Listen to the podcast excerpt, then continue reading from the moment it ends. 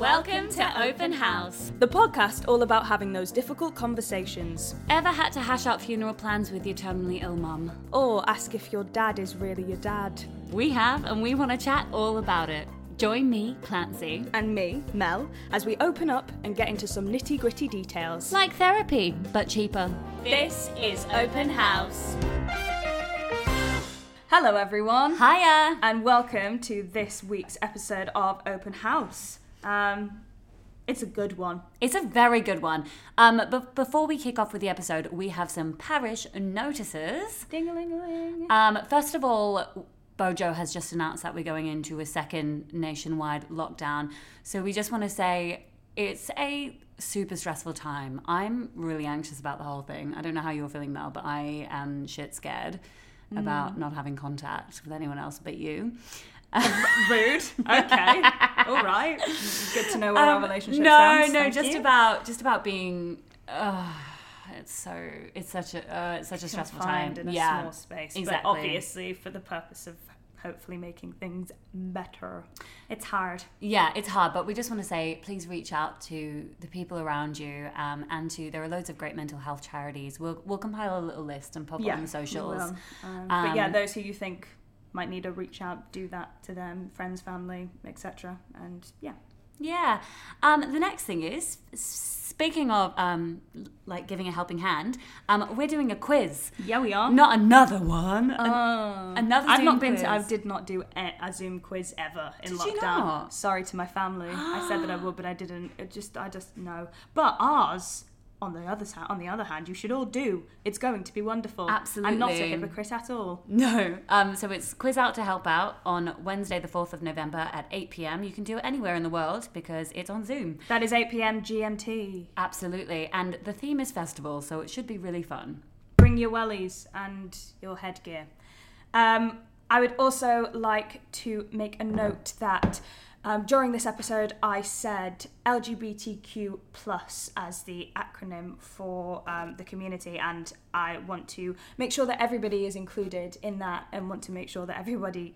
Yeah, feels included and feels welcome. So I apologize for my abbreviation of the acronym that should be LGBTQIA plus to include everybody in um, in what I say there. So yeah, that's my apology. Um, and yeah, hope that makes sense. Absolutely. And just another note we talk in this episode with Mon about periods and endometriosis and the experience of uh, people with uteruses. And we want to say we were quite binary with our language around periods. So, another apology there. Um, and we want to say now that when we talk about periods, we know that not all women have periods, and also that not all people who have periods are women. Um, so, should we crack on with the episode? Let's do it.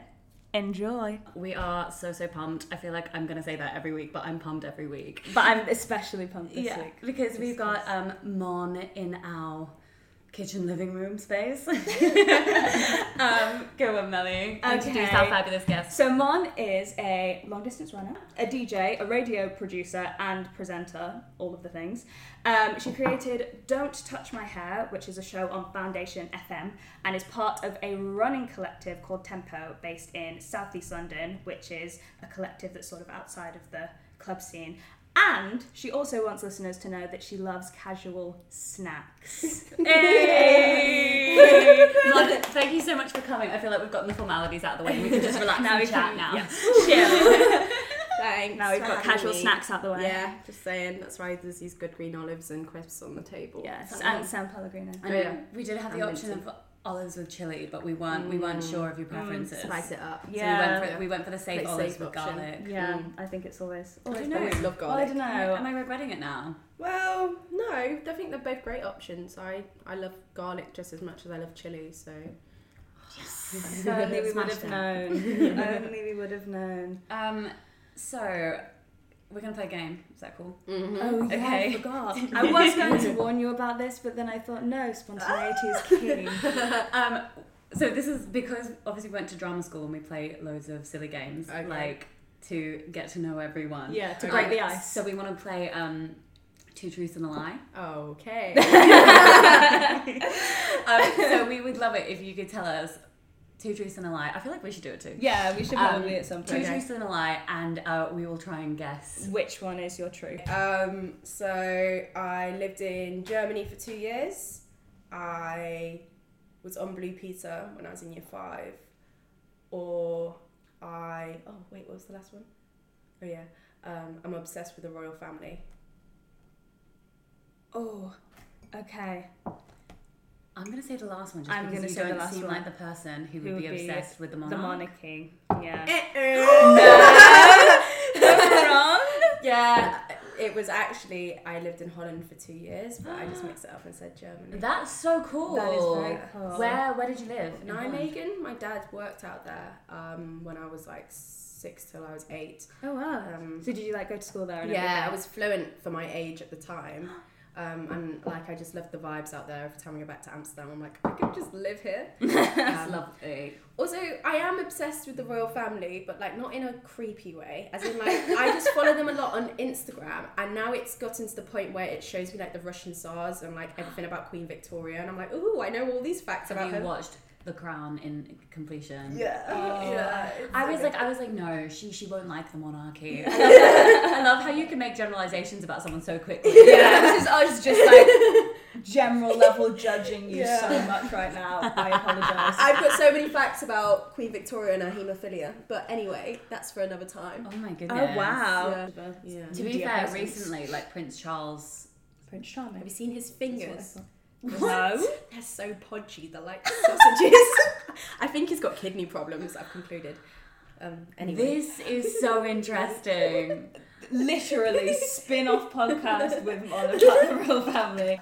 okay, I am super pumped um, to get on to your first difficult conversation, Mm. Oh um, which is uh, coming out to your family at 18. Well, yeah, woo. no, it wasn't that bad. Um, it kind of was just like I was like, go. It was the summer that I was going to uni, and I was like, I don't know what uni's going to entail. Like, let's just be like open. And my mum's white and like English, but she's not religious. Like, I knew she had quite liberal views on stuff, um, even though she's not.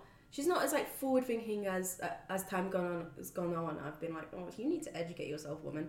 Um, but like, but like in a in a good way. She's always she's always like open minded, but kind of narrow minded because she's just a bit uneducated on topics. Like she would never be like, ew, no, but she kind of just says the wrong things. I'm like, mum, you can't say that now. But yeah, um, no. Um, so it, it kind of was on my mind for a bit because I kind of was aware of my sexuality from about 14 I reckon but I definitely suppressed it for like a like two years I was like I'm fine and all, and all the girls were like oh my god One Direction and I'm like oh, I'm just gonna go play football like what, what's going on um and like it's not like I was in a, a relationship with anybody because like I always thought to myself when I was younger like maybe like 15 16 like oh I just tell my mum when I get a girlfriend or whoever I want to see or whatever. Um but I was like fuck it excuse my language I'd been working at Chester Racecourse in the summer, which is the worst thing to do. Don't ever do it because hospitality is a bitch. It is. Yeah. Also, Chester Racecourse is Is a a oh, lot. oh, that's so horrible. So anyway, like obviously I just finished my A levels and it was all the like like going out on Saturday nights with my friends. We'd go to a club called Rosie's. Don't go there. oh my gosh. That's where my parents met. Was it? No. They, oh my gosh, they met in Rosie's. Wow. Yeah. Is that like meeting at Belushi's? Uh, mm, uh, mm, kind, I'm, kind trying, of. I'm trying to get like a London equivalent. What's There the, is no London. There's no. London equivalent to No, Rosie's. You can't. Yeah. Anyway, um, so my mum picked me up, and I was going out with my friends. My friend lived like quite central, and like I was like, right, I'm late for pre-drinks. Let me just down a bottle of rosé because at the time. That was what I could do. I don't condone drinking that much, nor do I drink that much at all now because of health issues. But I did it, and I was just it was in my mind all day, and I was like, "Fuck it, I'm gonna tell my mum." And I was like, "Mum," she was like, "What's wrong with this child?" I was like too drunk. She was, I was like, uh, I think I'm gay. Like I'm not sure, but maybe I am. Like I was. I just was too scared. And she was like, I know already. You never look right in dresses. And I was like, oh. I was like, all this time I was stressing myself out. She knew and then assaulted me. And I only just wore my like Leavers ball dress a few weeks ago. I was like, what about now? She's like, no, you don't really need to suit them. And I was like, and I was like, oh. and I was like. I was like, "Are you are you okay?" And she was like, "Of course." And my sister was like, "We all knew. What you, what you-" And I was was like, okay, well, that's fine. Um, so like it was fine, but like my parents had separated, and my dad's from like Jamaican culture, and like some of his like relatives in his family are very loud about being homophobic or like Mm. you know what one of my uncles was like lesbians only exist for the the purpose of men to enjoy themselves or something like that. Yeah Oh, yeah one of those wow. guys like yeah and women shouldn't play football. Like he's very backwards let's just say. Or just a bit of an Well- idiot. He won't hear this anyway. He doesn't follow me on any social medias. I find that so alarming, like Yeah. that people can be still be so blatantly yeah yeah homophobic. Yeah. Yeah. So like I I didn't I was really anxious about telling my dad because of that and like he I didn't and then the thing was my mum was fine with it so that wasn't a difficult conversation the difficult conversation was the fact that my mum decided to tell my dad because she felt like she needed to tell somebody and I was like one that's not for you to tell I'm telling you something in confidence Yeah. Two, the reason I haven't told my dad, which is something that you've taken away from me now, like I, I don't mind him knowing, but it's for me to say. Like I didn't know how he was going to react. Of course, like obviously he's your, they're your parents, but at the end of the day, they're still their own people. And with my dad's views on certain certain things, like at one point he was a Trump supporter, and I was like, have you looked in the mirror? Oh, like Like the like, are you sure you're okay? I was like, if he'd have decided to, you know, disown me like some people go through, that would have been on you. And like, my dad does still have weird views about it. And my mum, the conversation I had with my mum was like, oh, I'm really sorry. And I'm like, this isn't, this isn't just like something that you can just share with people. And she did it a few times, like with my older brother and then to my uncle and auntie. And I'm like, this is an issue. Like, it's not an issue because I know all these people are fine with me and they love Mhm. me for who I am. But the issue is that you're like, like going against me and like I'm losing trust every time you do that. And it's really Mhm. hard to, Yeah. Yeah. And also people that aren't who aren't part of the LGBTQ plus community or people that aren't that don't have that experience, it's all well and good for them to Mm. sort of start sharing this Yeah. information and news without the knowledge that it could realistically Yeah. quite negatively affect affect the person in question. Yeah. They don't know. you Hundred know? percent, and it was such a big deal for me now. Like, obviously, I'm openly talking about this because I'm in a completely different situation now. But at the time, I was from Chester, very small white, White. community where you know you are the minority. I was the minority in school. You know, the- like you know, I had hair problems, microaggressions, racism throughout my whole life, and then I didn't have a community of people at the time. I had my friends who were at football, like in the Wirral, but was still young. You didn't have your like family away from your family. You know how you find that bond with a community. Mm. Um, so, you know, I, then I went to uni down in Cambridge, and then came across to London. And like, for me now, it doesn't even bother me. But if you'd have asked me to have a conversation like this, like four or five years ago, I'd be like, oh my god, I'm gonna die. Like, but be, that's because now I've got a community of people around me that like love me for me for sure, and aren't ever gonna turn against me for like how I feel towards people because I wouldn't be friends with those people. And also because it's such a strong knit community, I don't feel like I need anybody else anyway, so their opinions are invalid. Whereas at the time, I was like, you're literally jeopardizing stuff because I don't know how these people, family members, are going to feel. Yeah. It's it's so funny. You don't think like away from a big city, giving away information like that is so high stakes. Mm. Whereas like, because in London it's like amazing, Yeah. great, Yeah. like fantastic. Join Yeah. the glittery like tribe. Yeah, yeah, yeah, Yeah. like because everyone here like i mean you know not remotely kind of the same stakes or in the same like Mm. light as that but i remember um because i'm originally from australia Mm.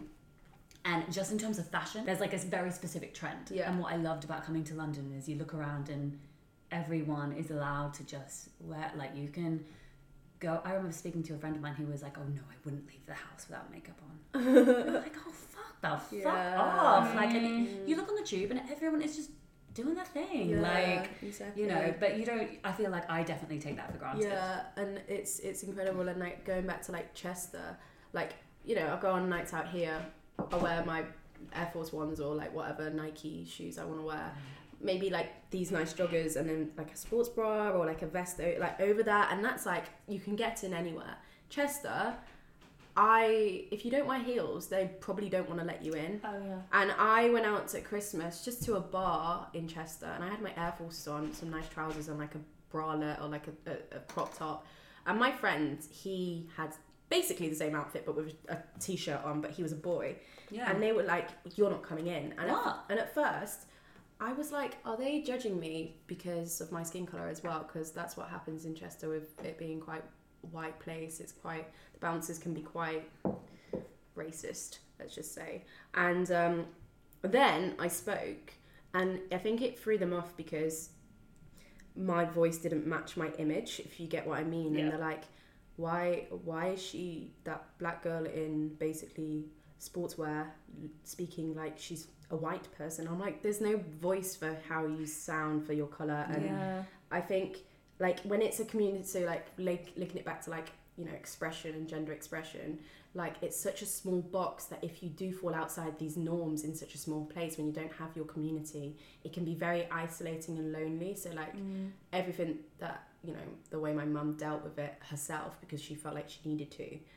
Um, kind of just put a lot at stake for me at the time, especially being 18 and still at home for a few months. Yeah. Yeah, 'cause yeah, then it's you've got that summer Yeah. to look forward to. Yeah, oh my gosh, yeah, yeah. I was so lucky that I moved out when yeah. I was 16 and sort of like Yeah. came to London and did a lot of like self discovery and all of that kind of stuff away from home. And then I sort of felt like I was in a position that I feel like I was very sort of stubborn about um, sort of like coming out or anything like that in, in general because I was just like, I don't, I think it's more so, um, yeah, that like sort of being outside of a very specific box and I think I, al- I always had an issue with like the amount of times my mum on a regular basis would be like oh you gay Yeah.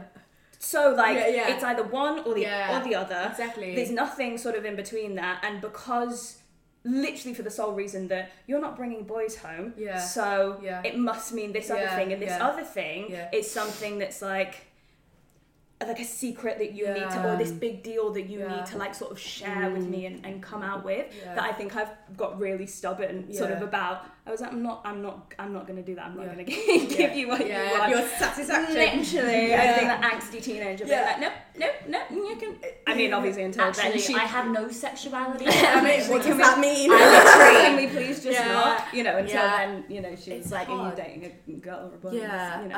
um, but I think for me as well because I was playing football up in the Wirral, um, like Tranmere away, and Oh in the gosh. football, I was playing for Tranmere Rovers, and in the football community, obviously for women, there's a lot more women who identify as lesbian, bisexual.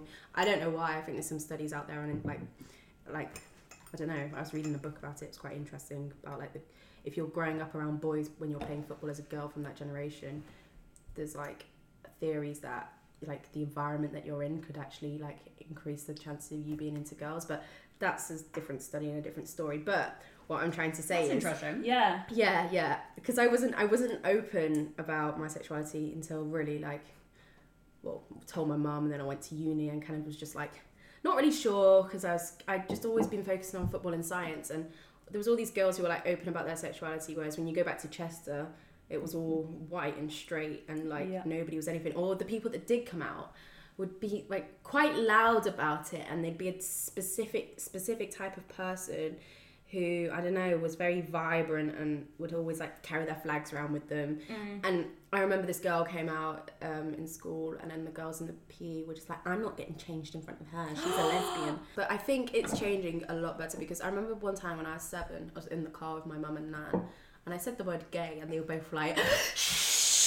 I was like, what did I wrong? Like they hushed it, and I tell them about that. We're like, no, we didn't. I was like, you did. It stuck with me mentally for many years. it's in here. yeah, You did that. yeah. Whereas like I've got a little cousin who's eight, and like we were talking about like sexuality, like completely openly, and he was like, "Oh, my my friends at school's got two mums," and he's like, "It's kind of cool. I wish I had two mums." Like, and I was like, "Yeah, that's what it should be." But when we were growing up in school, it was just mm. hush hush. Mm. Yeah. It was not a thing where it was made such a big deal, and Mm. especially I think that's really interesting that you pointed out about the whole um, the the vibrancy and the and the sort of being um, it's like so unquestionably like l- larger than life and out there. Mm. I think yeah, I think there's of, it's it can often be like daunting to Mm. know that you have to like be that like picture of that. And then or you know you can get to those points as well. And i think yeah if we're not having to um prescribe to individual sort of groups and boxes it obviously would be easier. But because that is the way that the world has been up until a point to be able to identify with something Mm. that makes you feel so like at home and within a group can also be really great Yeah. so it's re- it's like such a fine line yeah. i think knowing that you have like a community that you can be a part of and then yeah. but then not want to be Yeah. like in, in all the boxes I think I like that's why I kind of like the word queer as well. I Mm-hmm. mean, I don't really use it for myself. I always see it as a bit American for some reason. But like, I think that kind of encompasses like you know a, a broader umbrella of like like definitions. Mm-hmm. Um, but I think that's why it's harder for the older generation to comprehend on the principle that they, you know, they're like, "W- w- I don't understand. My nan would be like, there weren't bisexual people in my day. I was like, yes, because it was illegal, nan. You think they're walking down the street being like, look at me. And she was like, oh, I don't know all these terms. But she's pretty good. she's pretty good. She's like, oh, if you just love somebody, you love somebody. It doesn't matter. And I'm like, big up Frida. yeah Oh, Yeah. Frida. Yeah, yeah. so cute Yeah, so nice. basically the difficult conversation was just like dealing with my mum kind of using it, I don't know, as hot gossip, Mm. kind of. It's interesting as well, though, that she kind of linked your sexuality to how you express yourself through clothes and fashion. that kind of really Because annoys me. there were loads of really femme gay women. Exactly. Mm. And she says she said that the other day actually when I was at home. She was like, "You never look right in dresses." I'm like, "What does that even mean?" She's like, "Well, you just didn't." I was like, "I don't understand how you think that in order to be a lesbian, you or or bi or like you know be into women as a cis or trans woman, um, you have to fit into like looking slightly masculine." I think she's very big on heteronormative roles within her relationships with people like she's kind of come up with like oh i like it when my boyfriend fixes the fence and i cook the dinner and i'm like i'll fix the fence and cook the dinner like it doesn't Mm-hmm. yeah yeah I think it's yeah I think it's a very generational Oh. thing sort of like Mm. binary very very much Mm. binary roles within that and like i i kind of for so many years in my head was like um you know i never thought of like these binary roles as being a thing because i kind of just had it that i'll probably just end up with a woman Mm. but i recently dated a guy and like he had very heteronormative views on the stuff and i was like this is exactly why i can't be doing this Yeah. So your second conversation that you brought to us was you're trying to explain to your friends when you were about 14 um, that sport was more important to you than perhaps their friendship. And did you say it like that? Did you say you don't matter anymore? I like sport. I like running more than you. well, it, it was actually football. Um, here, this is how it went. So, like in my high school, there wasn't really a group of people that I ever like explicitly fitted in with. Like, I just liked science and football, and the girls liked One Direction, and then partying, and then I was like, okay, yeah, like it, I was like, yeah, this is not my crowd. Um, I did make some friends later on, um, but when I was about fourteen, I had these group of friends who like. Very Sorry, good. on Note beyond, the- on beyond music. yeah, yeah, yeah. sparkling water pouring. Mm.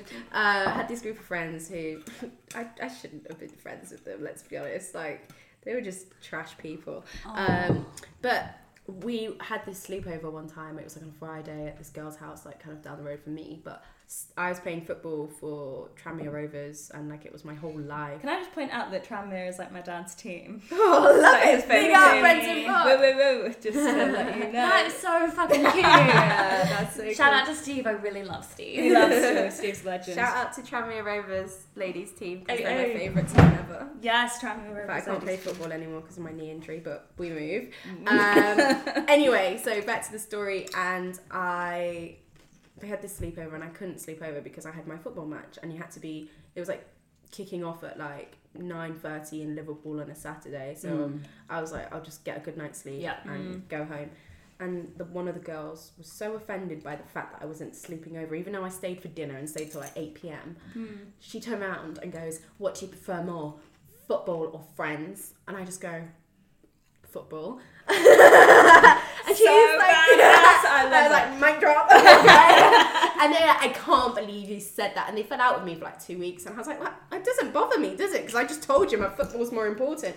I think it was more the fact that my football was more important than that group of friends, not the fact that my football was more important than every friend that I had. having a friend. Because also the girls in my football team were like my best friends who I saw like three times a week as well. But also, mm. if your friends were really your friends, they they would have supported that. Yeah. Like, I mean, Yeah. you know, before an audition, it's Mm, gets better. Like, you do the prep that you need to. Mm. you- Yeah. Like, you deal with the warming up at six in the morning. Like, that's just what you do. Like, it's Yeah. important. It's more important. but also we're 14 years old, so I understand that their frontal lobe hadn't fully developed yet. So they couldn't It is rationalise I it. I know that Yeah. because in Grey's Anatomy, they, they accidentally nicked a tumor there, and it was terrible. They lost their whole personality. Yeah, and I just like, Oh, mm. But yeah, um, but I think my relationship with sport my whole life has been very important. It's been something which has kept me grounded and like kept me disciplined, and without it, I think I'd be a whole different person. So it's kind of like an extension of who I am. Like my identity is sport. Like it's been running, it's been football. So I wouldn't, I'd never change that. And if somebody asked me now, what's more important, like it still is very important for me. Like it's up there because without it, I'd be, I don't know, I'd, oh, I'd get emotional without running. That's yeah, that's really interesting because I think with what we do, like we spoke we spoke about this um, on another episode, but like your passion Mm. and and what you obviously we're fortunate enough to do what Yeah. we want to do as sort of a um like career or Yeah. what we do every day and passion and that thing Yeah. is so closely linked that it is really difficult to Mm. like separate the fact that it's like a job or the fact that it is something like so intrinsically um part of you Yeah, and it's I feel like a lot of people in what we do they're like they're like, you know, but your career isn't everything. I'm like, but I know, but also it is. Mm, Like exactly. this period of time has been horrific because everything we've ever aspired to doesn't exist. Mm, exactly. Like theaters don't run, and that's never happened. Like I don't think that's happened since the war. Shows have been running Yeah. eight shows a week Yeah. since like World War Two. I mean, please correct me if I'm wrong, listeners. Yeah. But do you know what I mean? Like the, the shows never stop, and they've literally stopped. And yeah, the it's show must go on, but apart from in coronavirus, yeah Yes. yeah this is so true mm, it's hard. Um, when I feel like I just set up for a question and then my mind just Yeah. went blank. wow, that was a lot. Uh, Please go. No, I was just going to ask you, like, what's the prep like for like a running event? It depends what type of running event. So like at uni, I I I went from playing for Tranmere Rovers and went to Cambridge United football, uh, the ladies football team, and I think because I'd been at Tranmere for so long and it was like this weird northern banter and like it was my home. Like I just didn't enjoy the vibes, a new dynamic, new people. Like they're all great, but it just didn't resonate with me. It was what I was used to. I was like, I don't understand southern banter. They're not funny. Um, and and, true. Yeah, and uh, not yeah, Yeah, yeah, It's not. yeah. Where is there an art in yeah, Bath? barf. It like, doesn't sorry, exist. Yeah, no. So like, It's I. I was like, mm, and I, I'd always been into long distance running. Like, I did like the race for life when I was like 11 and, and did really good and got into like regionals for like cross country. So I was always like a little running whippet.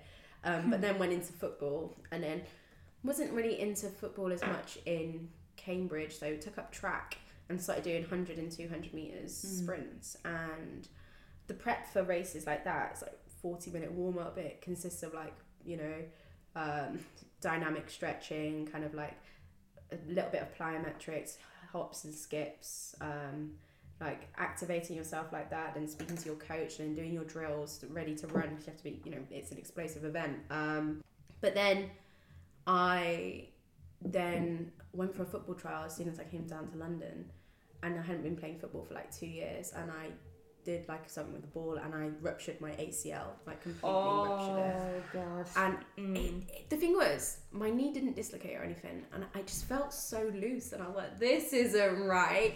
And like, I tried to jump, and my whole knee buckled, and then they were just like, "Yeah, you um, you won't be able to run for like." Might not ever be able to run if you don't get an operation, and I was like, "Oh my god!" Um, Well, I get an operation. yeah. Anyway, so then I had the MRI. Me and my coach. I had a really great. I have a really great coach. Big up Ben. Um, otherwise, I wouldn't be running at all. We assumed before my MRI that it was a um, just an LCL like grade two tear where it would come back together. Yeah. And then I got my results, and he was like, "Yeah, you've got no ligament which stabilizes your knee, so you can't run." And I was like, "I ran 16k yesterday. What are you talking about?" Like, it was fine. Like, because we just went in with such a positive mindset, and there was such a long distance dif- distance between the injury and like results that we just started getting myself like in the gym again. And oh my goodness, Yeah.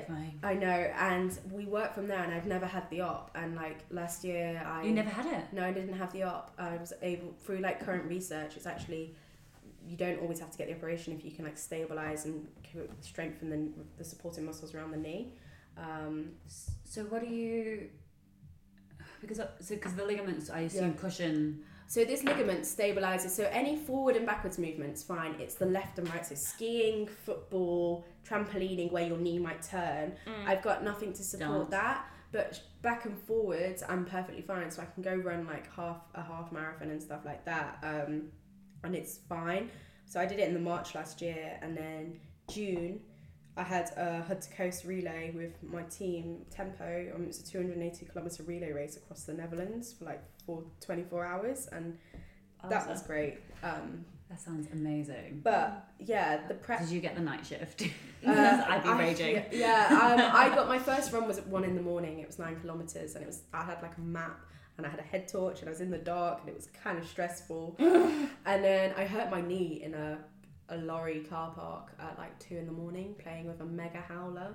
Um, like you, one of those things where you throw it and it whistles, Yeah. and my knee just went, and, and I was like, oh, this is this is this is not good. And then I ran at 11 a.m. with my knee like this big for like 16k, and it was so hot. and- Why do you do this? I don't know, just like didn't want to let my team down. Anyway, we're all good out here. Like you oh, know, good. I still have a quite unstable knee, but we're, we're constantly working on it. I think it'll probably be maybe another eighteen months before like I feel fully comfortable with it.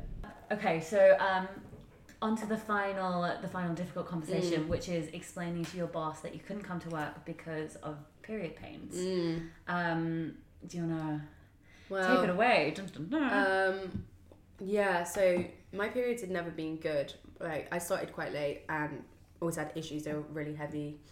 Um, and this is before I got diagnosed with endometriosis. Um, so this was like last year, and this manager just had it in for me. I was working in hospitality. I was working in central London, where we were serving coffees to the men in suits, and Mm. you know, flat whites are life, skinny extra hot, flat white with oat milk and People asking for extra hot Oh my god. drives me insane. Do you want me to burn the milk? Exactly. They're like, this isn't warm enough. And then, uh, Barista yeah. life. They're like, I want it wet, but I want it extra hot. I'm like, do you know how hard it is not to get air in the milk? Anyway. um, so this manager, this was her life, her vocation, her passion, her soul. And I understand that that was her thing.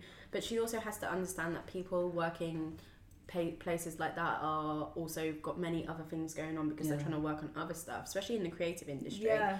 Um, and I just finished uni. I moved to London, and I was still figuring out what I wanted to do, and I couldn't commit myself to anything, but needed to have income. And she just didn't like me. One, I, I talk a lot, and so she always thought I was unfocused, but I'd always get the job job done. And you know, I I hate that when yeah. people think that you can't like Yeah, multitask. yeah. I'm like, I can. Yeah. I'm having a wonderful conversation Exactly. over here, and everything you asked Yeah. me to do is done. I think she had just issues in her own life, which she kind of resented me for having such like a full personal life myself. Yeah. um, she like refused she refused for me to go to Switzerland on like a running trip because apparently there was no holidays even though I saw that there was holidays. And I was like well I'll just leave then. So Yeah. I just left. But I called up uh, or it was the day before and I was like you know what? This is going to be a bad one I can just tell. And I called up and she was like well everybody has periods. And I was like hun you're a woman like I, I wouldn't even expect you to be like this as a woman Yeah. and I was like, secondly, I can come in, yeah, but if you want me to lie on the floor all day and bleed where your customers are because it's super bloody heavy. And she was like, this is unprofessional. And I was like, no, you're being unprofessional because this isn't a case of, um, you know, me being able to physically work. Like, I'm physically in so much pain that I'm almost passing out and I'm calling you to tell you. Anyway, so this was like the Friday. And for me, sometimes I just have one really bad day where I can't do anything. On the Saturday, I had a running event and I I went running because obviously sport also alleviates like pain and Mm. stuff. Yeah. Anyway, I come in on the Monday and my manager goes, "You weren't that bad. You went running at the weekend." And I was like, "Why? How does she even have my Instagram? Like, I pretty Is that sure- how she found out? Yeah, through my Instagram stories. And, Rude. and I was like, I swear I blocked her account, like in general, because I just didn't want. I she was bad energy anyway. Yeah. Is there a business account that maybe she would Probably, probably. But also, why why would you do that? Why would you go out of your way to call someone out Yeah. for something that they're literally telling Yeah, you? yeah. I'm I'm experiencing this. Please, can you cut me some slack? And Yeah, and it's nonsense. really hard. That was really hard because, like, obviously my periods happen every month. So, like, every month there'll be a day where I'm like, can't come in. is. Like, especially when you're working five or six days a week in the city Mm. to be able to afford rent. I was working like a dog. I was working like 50 hours a week in a coffee shop just to pay because I was living in Borough. And I mean, I would never do it ever again, but I'm grateful that I worked so hard and, Mm. like, you know, slaved Yeah. away. But I think then it's periods are always seen as a taboo top, topic in like society forever. You know, look at women throughout time just thrown into mental institutes for hysteria and stuff like that because they're having periods, and it's just like it's crazy. Um, especially as a black woman, um, I I was so bad with my periods in January that I had to get taken to hospital, and I was bleeding so much to the point where I my lips went blue. And I Oh go yeah I, I went to the Wow. hospital and the lady at reception at first was like you're you shouldn't be coming here if you're having just a period. And I was like you can literally see I'm dripping off my trousers with blood like literally I had to sit on a towel. Then they took more bloods and then I had this white male doctor and obviously because I'd done biomed at uni I knew like the symptoms of shock. I knew that I definitely was anemic. I was literally Mhm. white and like I looked green. Mm. And he, I was like, "Am I? Am I blood? Is my blood count low? Am I anemic?" He's like, "No, you're fine." They gave me tranexamic acid, which I found out from my friend whose dinner I went to yesterday, who's a midwife. Mm. That that's the stuff they give just before they have to give a blood transfusion and they keep them in. But they sent me home, and I was still registered at a doctor's in Cambridge from Mm. uni, and I was trying to get into the doctors around my area, and it, they were all on a training day. I was like, classic. The day that I decide to die is the day that the Oh Yeah. gosh. so by this point, we've been trolling around all the doctors in Southeast, and I spoke to my friend at the time, and I couldn't even say one sentence without being out of breath. Like I just ran, and they were like, "Right, straight back to the hospital. We go." I was having heart palpitations, and I get to the hospital. They're like, "We're gonna take more blood," and my friend was like, "You cannot take more blood from her. She's literally white." Um, anyway, then I had this female. Um, I think she said she was Indian, Indian doctor, and she pulled up my bloods and she was like, "I don't understand why they didn't keep you in yesterday. If you lost any more blood, you'd have needed a blood transfusion." And I was like, I even asked him if I was anemic, and he said no. And she was like, "That's so wrong." And like, if I'd have continued to lose blood or not been given those tablets, I could have like had a cardiac arrest. And they finally sent me over for tests, but you know, this was after pushing and pushing because they just didn't believe that I had any problems. Um, what? I just feel That like it's health professionals' job to advocate for your health. Yeah, Yeah. I've been reading in recent times, like ju- uh, just because you Yeah. you know you mentioned it about studies that people are doing now. Um, uh, a young a young doctor's sort of put together a, a, an essay collection and, and, a, and a sort of book on sort of symptoms and um, yeah symptoms and, and things that are shown in black people and people of Mm, color mm. that because the and obviously I mean you Mm, will know more mm. about this than me but this is just my sort of general level research um, because the curriculum and the like medical uh, information is so white and so Mm. whitewashed and that is basically all of the Mm. studies that are done that you know people with with symptoms that aren't ca- like categorized as the norm or the Yeah. thing that is usually represented Yeah. I don't know do you think that that was That's definitely something. And as well, they took my blood pressure and my heart rate and they were Mhm. like, it's all fine. And I was like, yeah, it might be all fine. And I was too ill at the time, but I was thinking, I run so much, I'm super fit. So, what your normal heart rate is, is probably really high for what my normal resting heart, heart rate and blood pressure is. Um, so, like, they don't consider stuff like that. They just, I don't know, it's almost like they're ignorant to it. It's like there's a calculation to calculate how much of a certain substance to give the people on dialysis. Yeah. And the it's done like um, like for kidney transplants, and basically the constant that is used because they assume that black people had a certain level of I can't remember what it was in their blood, which was higher than white people. There'd be less black people eligible for kidney transplants and white people because of this conversion. They use a certain different constant number. Oh my goodness, that's so fucked up. Yeah, Wow. Wow. but yeah, But the fact that you went into a Mm. hospital Mm. and you, well, I mean, mm, whether whether what you were experiencing was as serious as it Mm. was or not, the fact that obviously you have the Mm. knowledge and you have the Mm. information and you were literally providing it Mm. to them and also Mm. were like, I am Mm. evidently very poorly, Yeah, and that they didn't just believe Yeah. you, I think is I think for another woman as well, like Mm. your boss, to not Yes. be empathetic. yeah, yeah. Well, I had a question here that Yeah. was like, were you in a male dominant space or was your boss male, which is a massive Yeah. assumption on Yeah. on my part, but. That I think the fact that she was another woman Yeah. and didn't yeah. appreciate and understand that is a That's why I wanted to bring it up as well because I was like, maybe she's one of those very fortunate women that has a period, doesn't get period pains, is very light, and just gets on with it. And like that's a very small amount of people. Yeah, Yeah. I, I'm really lucky. Yeah. I, I, my period, and I'm on a, I've got a coil now as well, Yeah. so it makes it even lighter. So I've got a two to three day, maybe four day period. It's Yeah. light, and I've got maybe a day of pain, but it's oh Yeah, Oh, that's so good. I I mean, get. I had a really bad. I think I basically think I, I don't know what I have and I do need to go to the Yeah. doctors. But basically on Saturday it was the day Oh, that that I was got my period, and I get it sometimes, and I think it is a combination between the- maybe a bit of anemia, maybe slightly fluctuating the blood pressure or like Yeah. sugar blood Yeah. sorry blood sugar levels and something to do with the start of my period but i literally end up on like the floor Yeah. sweating yeah. um like shaking kind of don't really know what to do with myself and yeah it's very odd hello, hello. But I I'm run gonna the stairs, move. Mel's on the floor, like please bl- bring some I was water like, with sugar.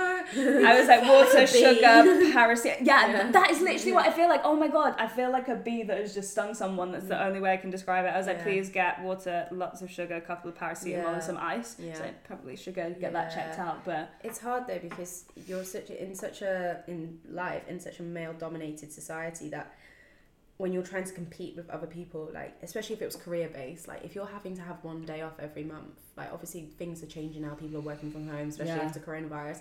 If you add that up over time, like that's a lot, and hmm. you don't have time for that. But at the same time, you're not given the right, like you know, I had a friend who just tried to go to the doctors about all of her issues, which is definitely to do with like her reproductive system and they just shut it down and she was like am i stupid and i was like no they just make you feel stupid because i don't know why they just see it as not as a severe thing and it, it's so debilitating It's because I feel like society has led us to expect pain yeah as women. oh but yeah, that shouldn't be the case. yeah Like it really frustrates me when people there's that idea when people go, oh, like it'll hurt the first time you Mm. have penetrative sex, Mm. but don't worry about it. mm, yeah It's exactly like mm, no, that's not correct. yeah exactly Like y- you are being forceful and Yeah. foreplay's a thing. Yeah, like exactly. don't yeah don't set an expectation that the experience of being a woman is an experience of some level of pain. Exactly. Yeah. it's hard. And like now with my endometriosis, I'm, I mean, I went on birth control to control my periods at university, and I had it for like two weeks and got like so many nosebleeds that they took me off. They're like, "Yeah, you could have a stroke if you keep on this." So I was like, "Yeah, stop." Wow. Um, so like for endometriosis, you can have like hormonal control. I'm actually going to the hospital next week to like speak to the gynecologist, which has been put back because of coronavirus. Um, but in the meantime, like obviously I learned about it at uni. But in order to basically, if you don't know what endometriosis is, sorry, Mm. it's the um, excessive buildup of the endometrial cells, which come away when you have your period, like the shedding of the lining of your womb. And now, when estrogen is secreted, there's receptors on there which cause like inflammation and pain. So like that can lead to like chronic pain and excessive bleed. Not chronic pain, like intense pain and excessive bleeding, and it can be in the lining of your womb, your fallopian tubes, your ovaries, and it can even um, like um, move into other cells in your body, like the Mm. space I've in heard your that body. Yeah, as that well. is- I've got it in my fingers actually. I don't know if you can see slightly there. They're slightly like redder than this Oh one. yeah. Oh, yeah. Um, so that flares up sometimes, and I can't bend them. Um, but to control it, you should stop eating meat. So I stopped eating meat. You shouldn't drink alcohol. Um, lockdown's been hard because sometimes you've just been like, "Fuck it, I'm having a beer." Um, and you shouldn't have caffeine. Gin or period pain. Yeah, Gin yeah, or yeah, yeah, yeah, yeah, yeah. I was like, it's gonna be a bad one this month. Um, but um, it's you know, I'm glad that at the age of 23, I've been able to be diagnosed with it because it can also affect fertility, and like obviously that's something for the future. But if I was just to continue for so long and neglect my body, not that I neglect my body already, like I'm very healthy as an individual, like if the cells build up, you might have to have an operation to like remove the cells, and it can be quite invasive and can cause damage to your womb. Which you know, if I found this out at thirty three and that was really bad, I could have like you know affected my fertility chances. So Yeah, my mum had endometriosis, and it's genetic, genetic, isn't yeah, it? Um, and I don't think, I mean, I don't have any symptoms Mm, of it. yeah. Um, not Is- sure if is my it- sister does. Is it true that it can be sort of um, a sort of like an instance of trauma can be a trigger, and then that can sort of bring it on, even if you don't realize you have symptoms? Is yeah, that correct? yeah. You can also have that, but you can also, if you have a baby, it can stop. Ah, Yeah, after your first child, it can stop. is that because of the hormones? Yeah, hormone changes and Ah. stuff. Wow. But it's really hard to get pregnant. My mum was like, "There you go, solution." I was like, "Are you looking after this child? Because I'm trying to deal with my own life." like actually, a couple of days of pain. yeah, Or a life life- change, yeah, or a lifetime of Yes. responsibility. Literally a year of like not sleeping Yeah, ever yeah. and lifetime of Yeah, responsibility. exactly. That's emotional pain. yeah, Yeah. exactly. Or if not, adoption and regret. Like, yeah. Or apparent bone marrow It- transplants that can now happen for like same. I don't know if it Yeah, can actually happen, yeah. but the research on the fact that bone talking marrow can yeah, yesterday. that bone marrow can be cultivated into sort of like immature sperm kind of Yeah. replica for Women. people of especially. in same sex relationships. I mean, for the women, it's going to make more more females. females, yeah, because of chromosomes. I was like, no, that's fine. No. We don't- Where's me my bone marrow? We don't need men. Yeah. They're just going to become irrelevant. Yeah. That's what I literally read an article that was that was like That said men is becoming- bone marrow going to make men irrelevant? extinct. No, extinct, pretty much. I remember when men existed. Isn't that great? Back in 2020. It was all bad until men disappeared. A thousand years ago, when toxic masculinity was wiped off the face of the earth. yeah. Mum, what's toxic masculinity? Something you'll never have to deal with. we need to stop him. You're just going to lose all of your men. That no. shall not be named. Hashtag not all men. Yeah, Please keep yeah. listening. Oh, we love you. I think that's such a fantastic thing to kind of like put into like public space and just Mm. being like, like I want like women as well to be able to say as well like Mm. I mean like I was on a job recently um and I was lucky that I had like some fantastic male members of the company who Mm. also it helps that they've kind of were a bit older so they've all Mm. got I mean I hate that it's like they've got wives and daughters because Mm. that shouldn't validate them but they've got experience with Yeah. living with women like close. Yeah. Um, and like I had a day in rehearsals where I was like, oh my goodness, my like one of my colleagues came up to me and was like, you okay? And I was like, yeah, I'm just having Mm. bad period pains Mm. today. And he was like, oh, like, do you want me to get you some paracetamol? Mm. That's really Like, good. Do you know what I mean? You should you should be able to say that because if you someone was like, oh, you're right, you're like, yeah, I just got a bit of a yeah, headache. Yeah, yeah, that's what you used to say. But in my new job, when I was working in January, um, I was going for all the tests for endometriosis when it was really bad. I literally messaged my manager and was like, I can't come in because of this. And he was so great. But it, it was a different job, it was a career almost. So, like, they respect you as an individual. So, if, do you need anything? Do you need any of us to come with you to the hospital? Like, Oh. they were so oh. understanding. And I was like, wow, it's really fine. And I, under, I get what you're saying about like older men having that experience, but I think there's less of a stigma in today's society, especially like men our age in the early 20s. Like my two of my guy friends took me to the hospital on separate days. They were perfectly fine about it. Whereas I know like my dad and that like and that it would be a bit like oh gosh that's a bit awkward. But like Yeah. Yeah. If I asked my Yeah. dad, Probably my I'm sure dad would have come Yeah. to the hospital. Yeah. Legend, but, But then I found out that my dad was discussing my endometriosis with his brother on the phone, and uh, me and my sister were trying to rack our heads imagining that conversation. Because like they'd be like, "Yeah, so Monique's got some issues, you know, like you know," and then he he called me up and was like, "Monique." I spoke to Uncle Clifton and Sherelle, my cousin. She's got the same, you know, you know, with your your, your lady issues. And I was like, how did they even exchange conversation? Was it just like telepathic? yeah, actually no words yeah, were said. yeah. And they're like, uh, uh, uh. Some issues with her womb. Yeah, literally. Oh wow. So funny. That's a lot. Oh, live. Yeah. Oh, mate, thank you so much for bringing this conversation It's okay. here. But it's so true. I think. Yeah, I Mm. think I, having people, especially women, just Mm. talk about stuff. Because I reckon mm. if you're the female boss that wasn't particularly helpful mm. when you had to have that day off, I'm mm. sure if these conversations, I'm not, Yeah. I'm not condoning like her No. behavior, but I'm sure if these conversations were happening, which is obviously the purpose of this podcast, but I'm sure if those conversations were happening more and that people were talking about it, it would become less like taboo. We do have one. I do have one final oh, question Oh, yeah. that I want to ask. Yeah. Is that uh, would so obviously with those three difficult conversations, Yeah. we move, things happen, we Yeah. come out of them. Yeah. But would you have done anything differently if you were to have had those conversations again? Anyone in particular? Just yeah. Um, I think. or not? I think the only one would be the first question when Mhm. I came out to my mum. I think, I mean, it was fine, but if I was to do anything different, I maybe would have gone to uni for a term and then come back and said stuff like where I was more settled in like a family or something like that. Um, but apart from that, I'd have always said that my football was more important, and my manager was just a temporary person in my life that I had to deal with. She wasn't of any significance, Yeah. and I probably wouldn't want to bump into her ever again. But Mm. you know, Also, what can you do in that exactly situation? what can I do? like- Yeah, no. So yeah, just maybe.